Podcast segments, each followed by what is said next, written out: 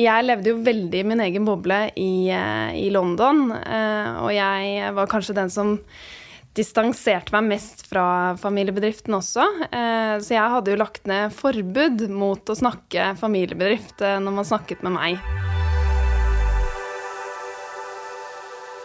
Du har kanskje sett et sånt bilde selv. Hvis du besøker kontoret til en familiebedrift, så henger det garantert et eller annet sted på en eller annen vegg bildet i svart-hvitt, hvor gründeren står i midten, i dress gjerne, og så har du de to sønnene på hver sin side, og de igjen holder rundt barna sine. De som en dag skal videreføre alt. Første, andre og tredje generasjon. Og vokser du opp i en familiebedrift, så lærer du at bedriften skal vare evig. At den skal videreføres over flere generasjoner. Men hvordan klare det uten at bedriften går konkurs og sterke familiebånd forsvinner i rettssaker og krangling? Det skal denne episoden handle om. Du hører I familien, en podkastserie om det å eie en bedrift sammen med familien sin, laget av lydproduksjoner for Family Business Norway.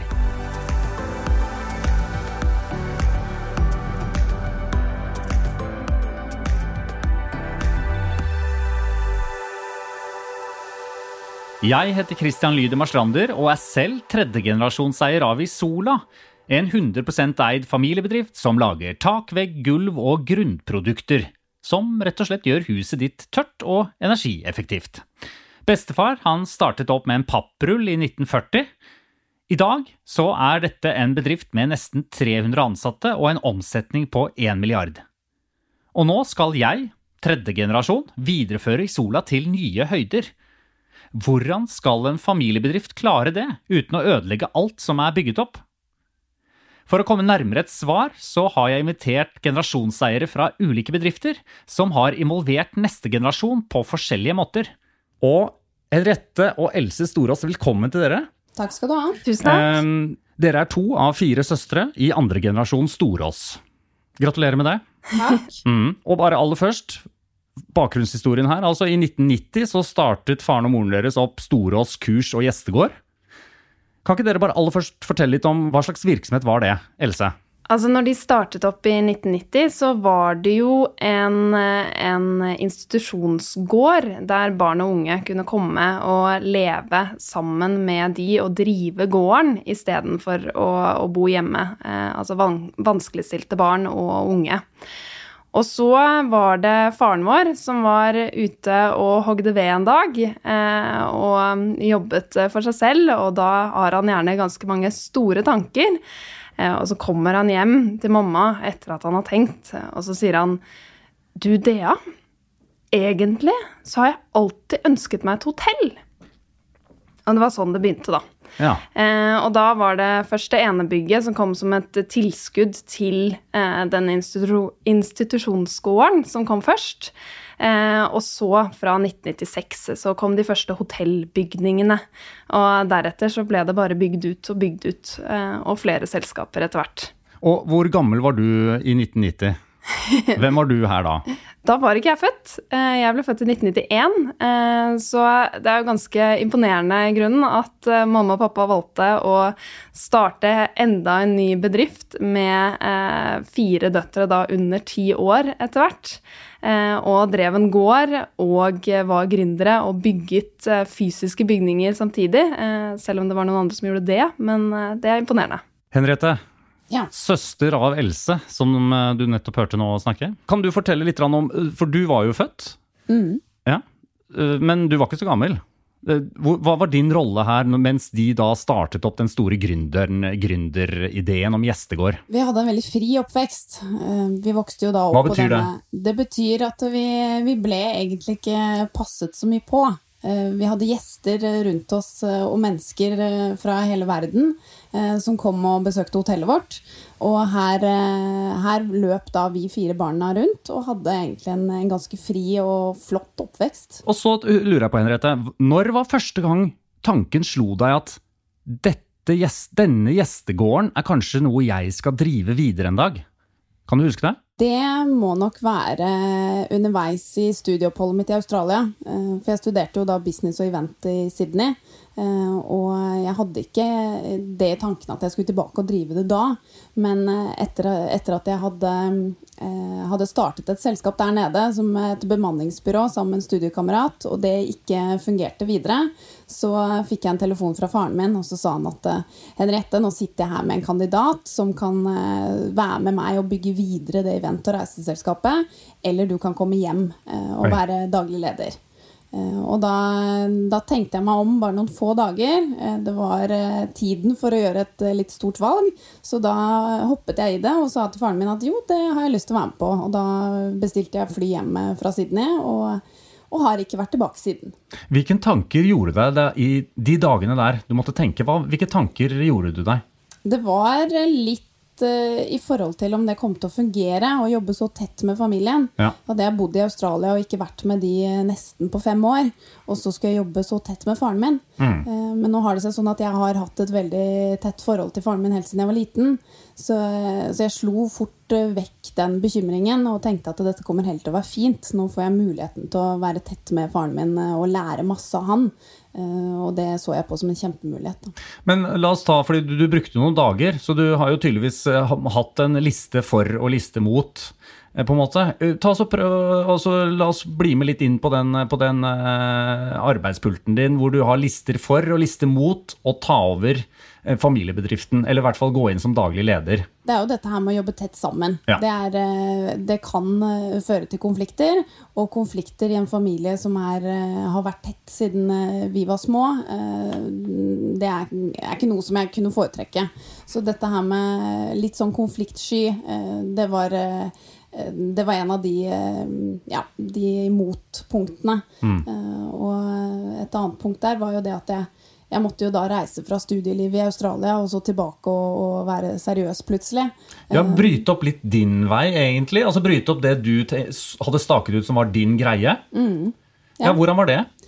Um, igjen da, så var det et veldig bra timing av faren min å ringe. Uh, den eh, eh, posisjonen jeg var i, hvor eh, jeg hadde jo startet et selskap der nede etter eh, studietiden. Eh, det, var, eh, det var ikke bare bare å starte. Altså, jeg tenkte jo at det ikke var så vanskelig å starte opp en bedrift, men det var det. Eh, og da, da når ikke det gikk, og faren min ringte, så var det utrolig bra timing, da. Så, så det, det var riktig av meg å ta den avgjørelsen og komme hjem. Else, hvor er du når, eh, når Henriette får da denne telefonen? Hva, hvor er du da? Da er jeg på andreåret mitt eh, som eh, Eller på andreåret mitt eh, på bacheloren mot å bli skuespiller i London. Så jeg var på en helt annen planet. Ja, Og jeg var kanskje den som distanserte meg mest fra familiebedriften også. Så jeg hadde jo lagt ned forbud mot å snakke familiebedrift når man snakket med meg. Så jeg registrerte ikke det så veldig nøye egentlig før jeg også flyttet hjem etter hvert, da. Hvorfor ville du ha et sånt forbud? Altså, det er jo kanskje sånn når man er yngst, eh, så er man den som bor lengst hjemme. Eh, og eh, jeg hadde virkelig ikke lyst til å tråkke etter mine søstre, eller følge mine søstre eller mamma og pappa. Og hadde et veldig behov for å gå min egen vei. Eh, og det trodde jeg var å bli skuespiller, eh, men det var det ikke. Okay. Men eh, Så da hadde jeg liksom fått litt nok av familiebedriften når jeg bodde hjemme eh, lengst, da, på en måte.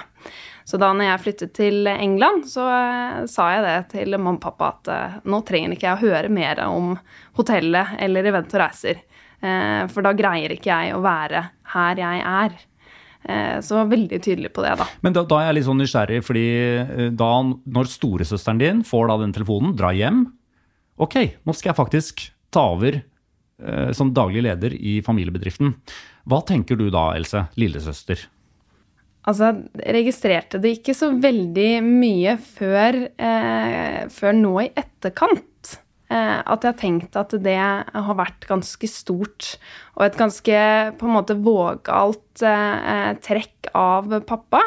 Eh, og et veldig smart trekk, tror jeg. For det er veldig smart å involvere neste generasjon tidlig. Eh, det snakket vi mye om eh, på vei hit, at det syns vi har vært veldig deilig.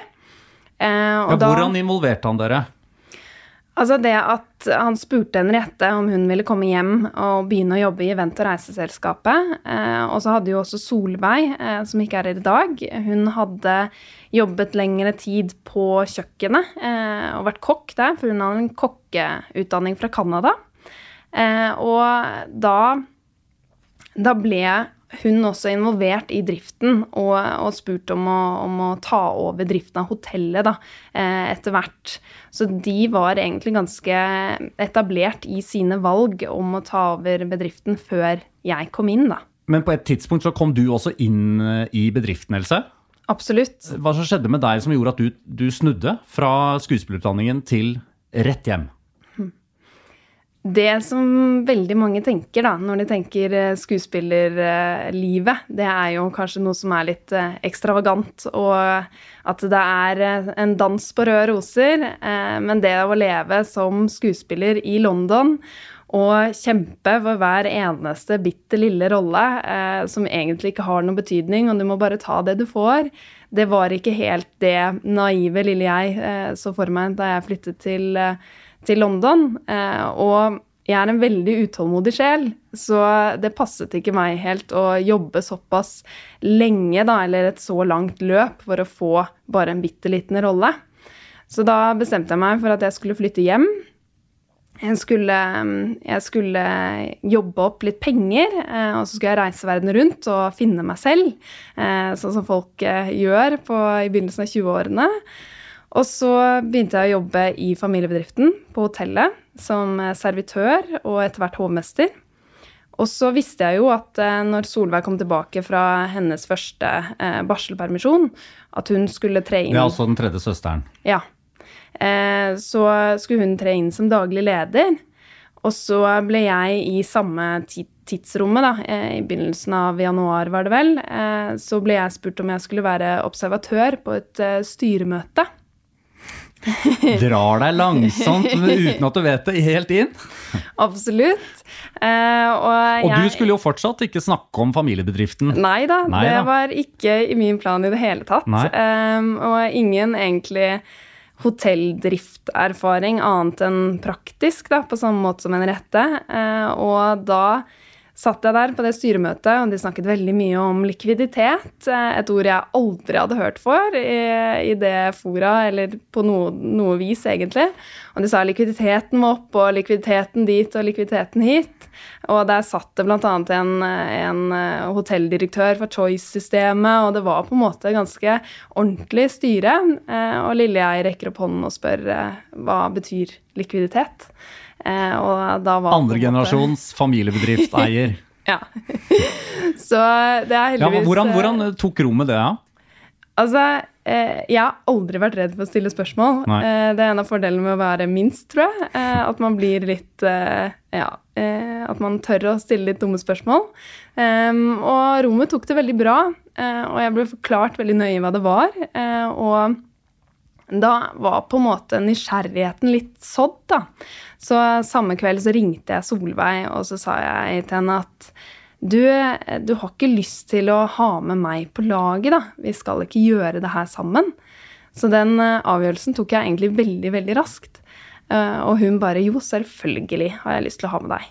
Så da Yes. Da var vi to. Og da, dere, og da, skjedde det ganske raskt, for da, dere, da, da skiftet dere navn, rett og slett? Hva, fortell, Henriette, hva, hva gjorde dere? Vi skjønte jo da når vi var i denne situasjonen at nå, nå begynner det å bli alvorlig her. Nå, nå, er dere tre inne? Ja, og nå er vi ikke bare ned i drift, men nå er vi også da ledere i, i to av, av, tre selskaper. Eh, og da, da, tenkte vi litt veien videre. Det hadde vært et litt eh, ikke så bra år det første året vi var der. Eh, og så tenkte vi at nå må vi lage strategien fremover. Og som en del av den strategien og generasjonsskiftet så, så fikk vi fikk vi et råd om å bytte navn til Søstrene Storås. Og det er jo et brand som, eh, som vi eh, syns står veldig sterkt, og det, det, symboliserer jo oss veldig. Mm. Så i dag er gjestegården blitt til Søstrene Storås. Og det er andre generasjon, dere altså, dere tre, som driver den fullstendig. Og hva har skjedd med første generasjon, moren og faren deres? Hvor er de igjen i systemet nå? De er jo gründerne. Så uh, moren min hun uh, har jo vært veldig tett på uh, i driften opp igjennom. Akkurat nå så er hun ikke der i driften, men hun er som en, en, veldig viktig støttepartner. Og ikke minst så er hun en utrolig flott barnepasser. For det, det, trenger vi jo, vi som har barn i hvert fall. Ja. og så er det jo da faren vår. Han er fortsatt med i driften. og det er nok vanskelig for en gründer å slippe, slippe litt tak. Uh, merker det med han. Uh, ja. Men han er, uh, han er veldig ydmyk på sin rolle og ønsker at vi skal ta plass. Så det syns jeg, det synes jeg er veldig flott. Ja. Noen ganger så trer han litt over streken og tar kanskje noen eller sier litt mer enn det han burde gjort i sin posisjon. Men da har vi såpass høy takhøyde at vi, vi kan si fra, og, og, det er helt greit. at da, da setter vi han litt på plass. Men hvordan er det å jobbe sammen med søsteren sin? Det er både flott og litt slitsomt. Ja. ja så, vi... Her i denne podkasten skal alt frem. Ja. For her, dette er for familiebedriftseiere. Ja. Hva er det som er utfordrende? Vi har funnet ut nå uh, en av de tingene som vi, vi, har lyst til å bli enda bedre på, og som vi har jobbet mye med også, det er dette med kommunikasjon. Ja. Så vi, vi, har en litt sånn overåpen kommunikasjon, kan man si, for å ta tak i litt utfordringer uh, med en gang. Uh, og, og, det har vist seg å, å, være litt slitsomt, men det er også veldig fint. Fordi da, da slipper vi å gå, gå og bære på eventuelle tanker som vi har, som, som er negative eller som eh, noen spørsmål, da. Sånn som det eksempelet med Else som eh, spurte om eh, hva likviditet var når hun var helt fersk fra skuespillerutdannelsen sin. Det er det er litt den kulturen vi har. At vi, vi får lov å, å, være oss selv. Og vi får lov å, å, si det vi vil og mener eh, der og da til hverandre. Så vi har et, et, veldig åpent og flott forhold sånn sett. Men det blir jo også litt slitsomt, for det blir jo noen ganger eh, så er det veldig mye ja, veldig mye sånn mindre utfordringer. Uh, Henriette, du har jo egne barn. Ja. Um, hvis du nå ser tilbake på den, det generasjonsskiftet som dere har vært igjennom, hva funket med det, hvordan dere løste det, og hva, hva vil du ha gjort annerledes nå når barna dine skal eventuelt ta over? Først, hva, hva, hva følte du dere gjorde som var bra? Jeg følte det som var bra, var at det ble sådd noen frø ganske tidlig. Hvor tidlig da? Snakker vi sånn Ja, da var det vel eh, Else, du var vel tolv, eller noe sånt?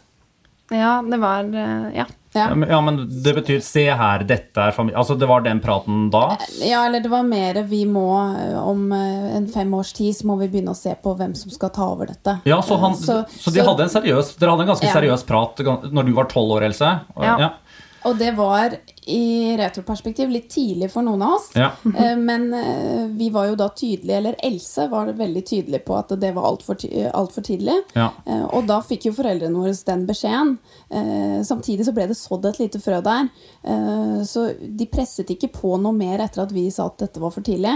Men vi gikk og, og tenkte litt på det. Mm. Hvis, hvis nå en som hører på dette, står, de står akkurat i et generasjonsskifte og er usikker på om man har kunnskap nok til å, å, Eller interesse, faktisk også, da, til å ta over. Altså, jeg kan jo bare snakke for meg selv. Jeg eh, er jo tredje generasjon da, i, i Sola. Altså takskingel, ikke sant. Jeg har, jo, har jo, har jo, eh, jeg har jo på en måte staket ut min egen kurs, eh, som jeg tenker at jeg skal drive med. Og takskingel har ikke vært eh, min interesseområde, ikke sant. Men så er det jo en familiebedrift. Hvordan skal, du, eh, hvordan skal man på en måte håndtere eh, en sånn interesselinje samtidig som du eh, skal, føle, skal videreføre en familiebedrift? Henriette, du kjente jo på det, du òg. Jeg tror det er viktig å, å ikke tenke at det, er noen begrensninger. for at det fins i bedrifter så det veldig mange muligheter. Og det å være driver og daglig leder, det, det er ikke for alle. Men, eh, men hvis man er, er, en generasjon og man er midt i et generasjonsskifte, så, det, så, bør det være plass til en person som har lyst til å utvikle seg innenfor den bedriften. Og da trenger det ikke å være akkurat ned i, i takskingelproduksjonen. Eh, men det kan være å, å, gjøre andre ting som funker bedre for, eh, for den som skal tre inn. Um, vi må ikke glemme, for vi må jo også ta tak i utfordringene som du vil, du vil gjøre annerledes til din, når dine barn skal eh, inn i Søstrene Storås. Henriette? Ja, nå har jeg to barn. Den ene er tre, og den andre er ett. Det er bare så... å begynne å så frø. ja, så de, de, er, de, er, ganske små. Ja. Men mm, ja, hva som jeg ville gjort annerledes Eh, jeg snakket om dette med å så frø tidlig, og så være ydmyk hvis ikke det var eh, riktig på det tidspunktet. Eh, men jeg tror også det å, å kommunisere altså, Sånn som vi har det i dag, hvor vi har egentlig en veldig sånn nesten noen ganger for mye kommunikasjon, det kommer jeg til å, å videreformidle til mine barn. At det er, det er bedre å snakke for mye om ting enn å la ting ligge. Henriette og Else Storås, andregenerasjonseiere av familiebedriften Søstrene Storås, som driver med hotell, event og reiser. Tusen takk for at dere kom til eh, I familien. Tusen, tusen, takk. tusen takk for at vi fikk komme. Da kan vi sende inn Caroline Gleditsch.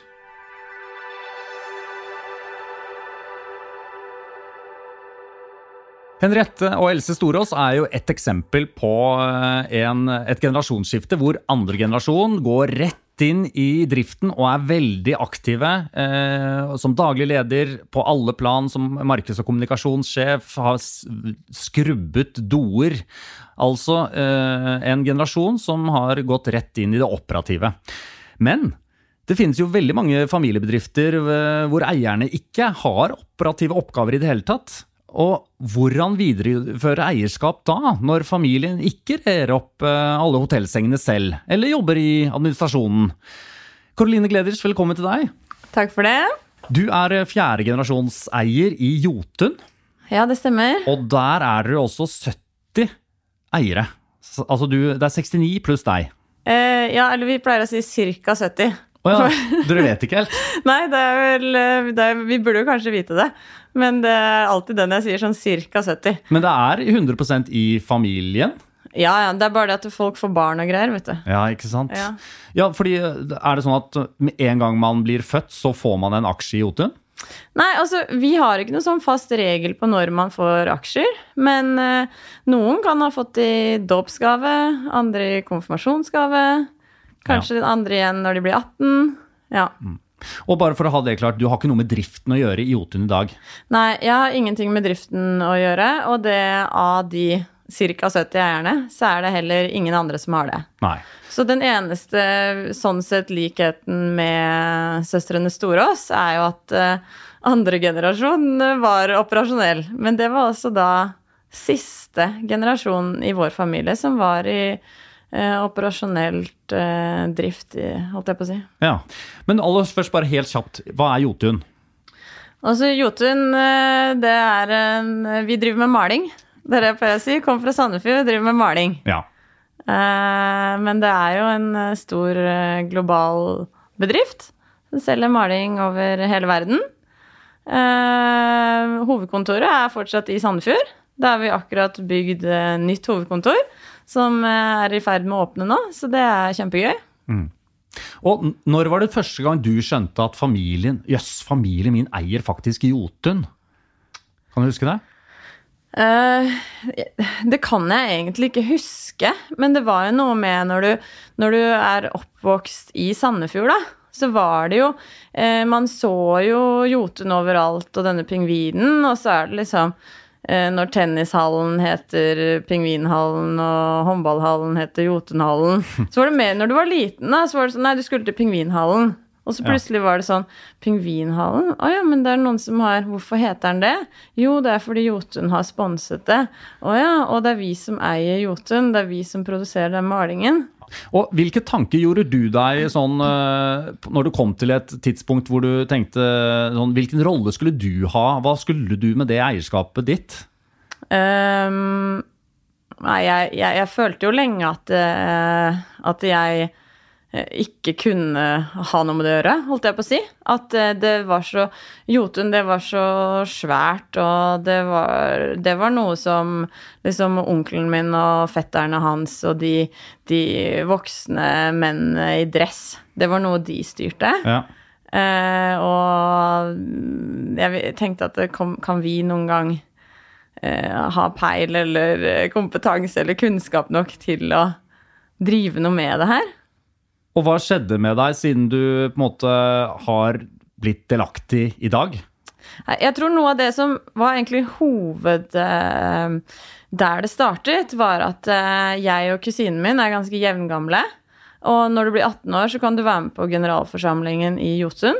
Mm. Eh, og generalforsamlingen i Jotun er ikke som andre generalforsamlinger. Det er en hel helg med, med både faglig og fest og middager og nachspielost, uh, CEO og det Da møter du også både ansatte og andre aksjonærer i Jotun.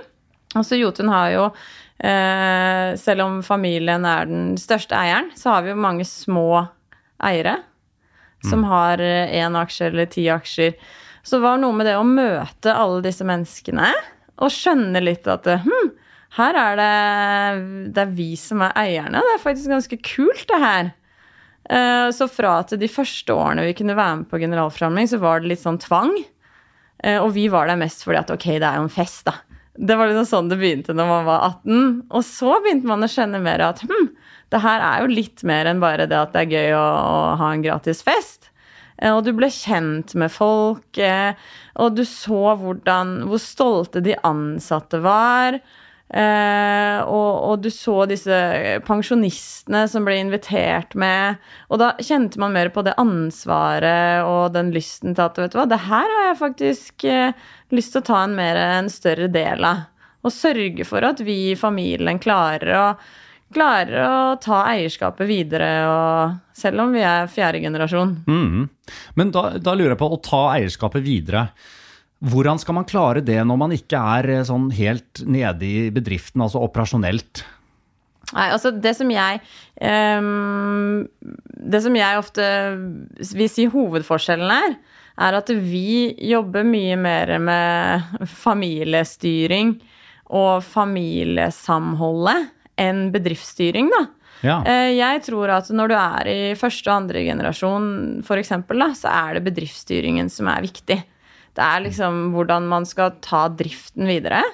Eh, men nå har jo vi en helt ekstern ledelse. Eh, og for oss så er det det å sikre det familiesamholdet. Og sikre strukturer som gjør at vi kan gå fra å bli 70 til 170 til ja. 1000. Men hvordan sikrer man familieholdet i en familiebedrift? Ja, det er jo ikke bare å si at Si det? Nei, det er ikke bare å si det. Men det her er noe som uh, i hvert fall for vår del er blitt uh, Det har noe med hele kulturen i familien.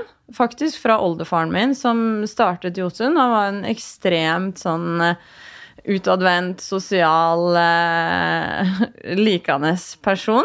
Eh, som var, han, allerede han tenkte at eh, det her skal være noe som knytter familien sammen. Uh, så han kjøpte et landsted i Sandefjord som han tenkte da her kan, her kan familien i generasjoner møtes og være venner. Uh, så det um, Uh, pappa, da, som er i tredje generasjon, for han er jo, de, han er jo da sammen med fetter og kusiner. Og han har alltid sagt at mine fetter og kusiner uh, er som andre søsken. Mm. Fordi man da var oppvokst med å være på dette uh, familiestedet hele sommeren. og da får man det derre søskenvennskapet. Og det er det vi også har jobbet med videre for fjerde generasjon, da. Men er det der med å være og, og fokusere så mye på vennskap, uh, at man skal være så veldig Altså at, at familien skal bonde så mye, er det lurt uh, når man da også skal drive business sammen? Uh, jeg tror det er veldig viktig. Ja. Fordi at ved å, å, å bonde og være sammen, så tror jeg det trigger en, liksom, en større takhøyde og en mer åpenhet da, blant familiemedlemmene. Det er sånn at jeg kan liksom ta opp telefonen og ringe onkelen min og si akkurat hva jeg mener, og jeg kan prate med fetteren til onkelen min og si hva jeg mener, og det er, det er takhøyde for det, da. Mm. Og den takhøyden tror jeg ikke hadde vært der hvis ikke vi hadde kjent hverandre så godt. Men hvor mange ganger bør man treffes og sånn, tenker du? Nei, det er noe med det at uh, Er, er tre, vi, vi har tre i året, da, pluss generalforsamling og pluss en sommerfest. Men Mm. Er, det for, er det mye eller lite? Nei, jeg er litt sånn der når du sier at nei, vi driver egentlig ikke med så mye, vi, og vi eh, har ikke noen sånne fester sånn som dere har, så vil jeg si at dere gjør veldig mye bra, sånn jeg ser det. Ja? Fordi at det å møtes eh, Ja, da har jo dere totalt fire-fem ganger i året. Mm. Det vil jeg si er veldig bra. ja ok. Ja. For det er noe med Jeg tror ikke vi møtes noe særlig mer enn det. For det er noen ganger vi har tenkt at eh, Vi har jo f.eks. et eget sånn seminar for fjerde generasjon. I og med at vi er 30 stykker i fjerde generasjon, så møtes vi en helg i året. Hvor vi har en både faglig og sosial helg. Med kanskje fokus på det faglige, fordi vi ønsker jo, vi i neste generasjon ønsker jo å lære mest mulig om bedriftene og, øh, og om eierskapet. Eh, men jeg husker det var på et tidspunkt så vurderte vi om vi skulle gjøre det liksom to ganger i året. For da ble vi litt sånn gira. Sånn her, å, det her er kult, vi må gjøre det mer, og vi vil lære mer, og vi vil være mer sammen. Men så hadde vi jo da, sant, da er det generalforsamlingen i tillegg, da er det en hel helg. Og så er det familiegrillingen på sommeren, og så er det ditt, så er det datt. Så er det noe med at nei, vi må ha én gang i året holder. Det er mye bedre å ha det Kanskje ikke så ofte, men at det er liksom kvalitet på det man gjør. Ja. Og at det er lettere å få flere familiemedlemmer til å prioritere å komme når det er én gang i året, da, for eksempel, enn at du skal ha halvparten som kommer annenhver gang. Mm. Så kvant kvalitet fremfor kvantitet. Ja, ja. Tema for denne podkastserien er jo på en måte hvordan klare å gjennomføre et generasjonsskifte. Um, uten at familien uh, stryker totalt med, og det blir full krangling og rettssak, og at bedriften uh, kommer seg og går videre. Hva tenker du er, er viktig i Jotun? Hva har dere gjort for å, for å, for å få til en, et bra generasjonsskifte? Uh, jeg vil trekke fram noen ting, og det er annet det med de helt tekniske, strukturelle tingene, da. Det med å ha en ordentlig aksjonæravtale på plass. Og da ikke nødvendigvis en aksjonæravtale som ble signert for 30 år siden, men at man da også innimellom kan ta opp denne avtalen, eh, revidere den og få hele familien til å være enige og signere på nytt. Og hva, aksjonæravtale, hva, hva er det? En aksjonæravtale er jo et eh, således juridisk dokument, da, som eh, eh, Det kanskje aller viktigste i aksjonæravtalen er jo i forhold til kjøp og salg av aksjer. Ja. Hvordan det styres for å sikre eh, eierskapet, da. At man ikke risikerer at noen plutselig selger hele sin aksjepost, og så mister man eh, majoriteten, da. Mm, mm. Det er jo hovedpoenget med en aksjonæravtale. Så, så, så det å på en måte ha det juridiske eh, på plass, eh, så at du ikke, så det ikke vannes ut, da, eh, er jo viktig for å holde det i familien. Men så er det jo Når du snakket i stad om det med hvilke faktorer da, som er viktig for å klare å gjennomføre et generasjonsskifte, eller i hvert fall da begynnende generasjonssamarbeid, da. Det må involvere neste generasjon. Ja, for det er jo et kjempeviktig punkt. Ja. Hvordan gjør dere det? Eh, nei, jeg tror noe av det som er for det første er veldig viktig, det er jo å kunne ha Er jo det med informasjonsdeling.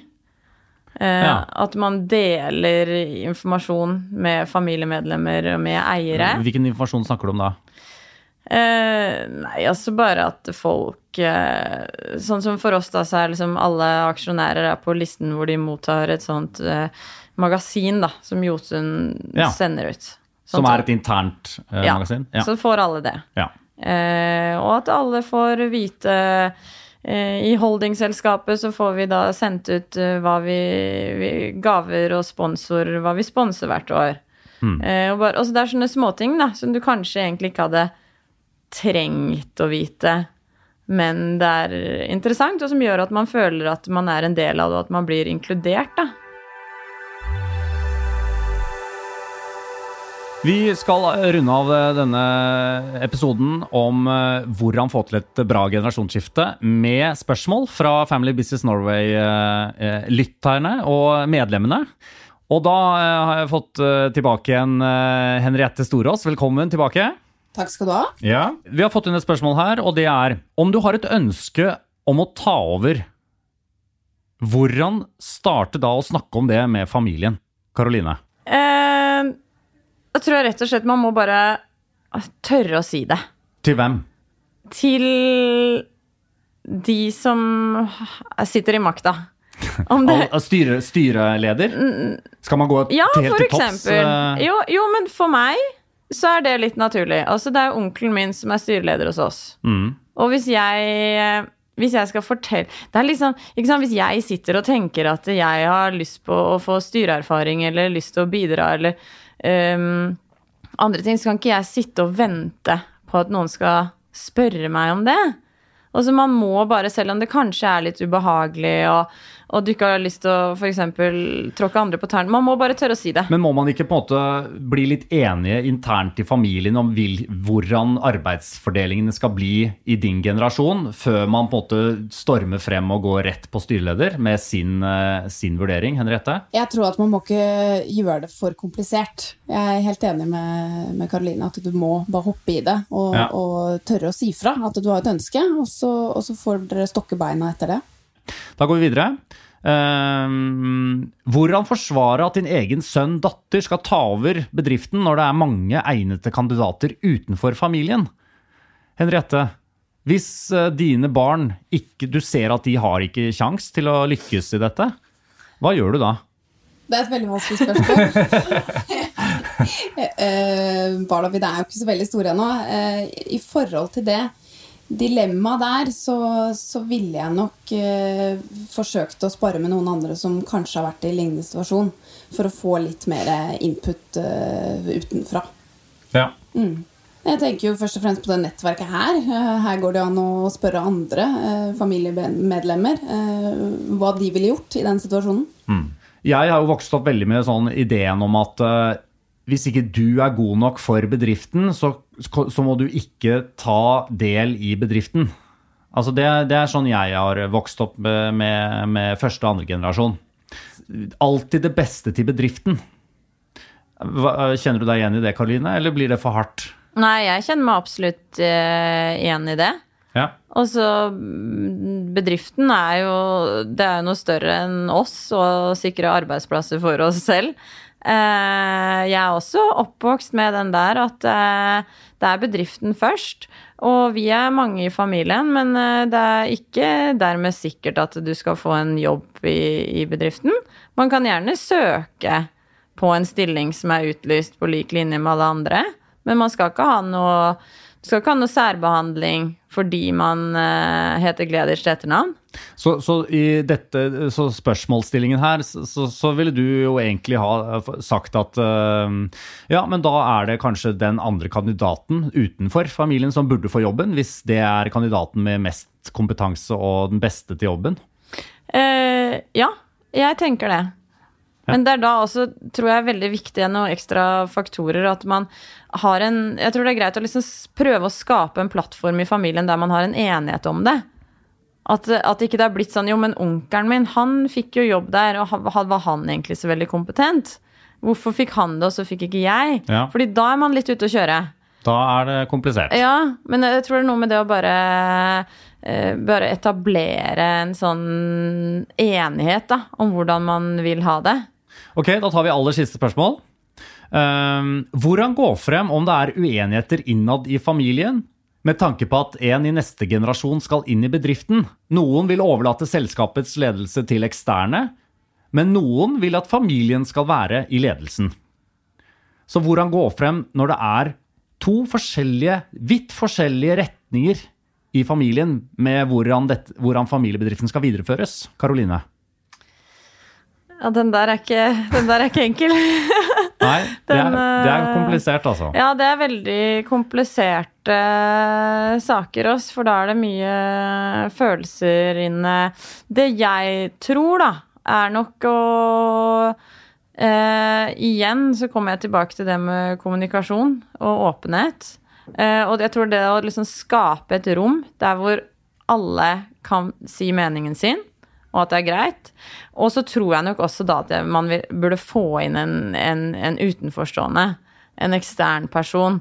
Eh, som kan Altså en ordstyreraktig som, Ja. kan, som kan være Ja. Ja, og så kanskje også en I tillegg til en ordstyrer, hvis man ikke blir enig, så Uh, ta en Altså, jeg vet ikke Evaluering av kompetanse eller eh, Ja, det er noe med å finne retningen igjen, for da er man jo litt på vei til to, to ulike retninger, da.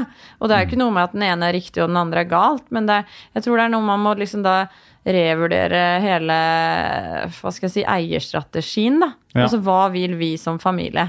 Hva er viktig? Men er det sånn at hvis, det, hvis man er allerede på det punktet her, da, at det er så forskjell mellom eh, to, rett, to grener i en familie, bør, man da, bør man da vurdere å selge? Altså, for da har man ikke på en måte klart det generasjonsskiftet? Nei, det tror jeg absolutt ikke. Nei, men det, nei. Nei, jeg, altså, jeg har um, sett flere eksempler på Den situasjonen kan, kan folk havne i, men det er ikke kjørt for det. Nei. Og det tror jeg det er viktig for folk å skjønne at det er ikke kjørt. Man har jo hørt flere eksempler på familier hvor det har, sånne ting har skjedd, det har vært uenigheter, og så har man jobbet med det, og så har man kommet til en enighet, og så kan man ta det videre derfra. Kanskje nesten enda mer styrket, da, for da har man jobbet seg gjennom en prosess. Mm.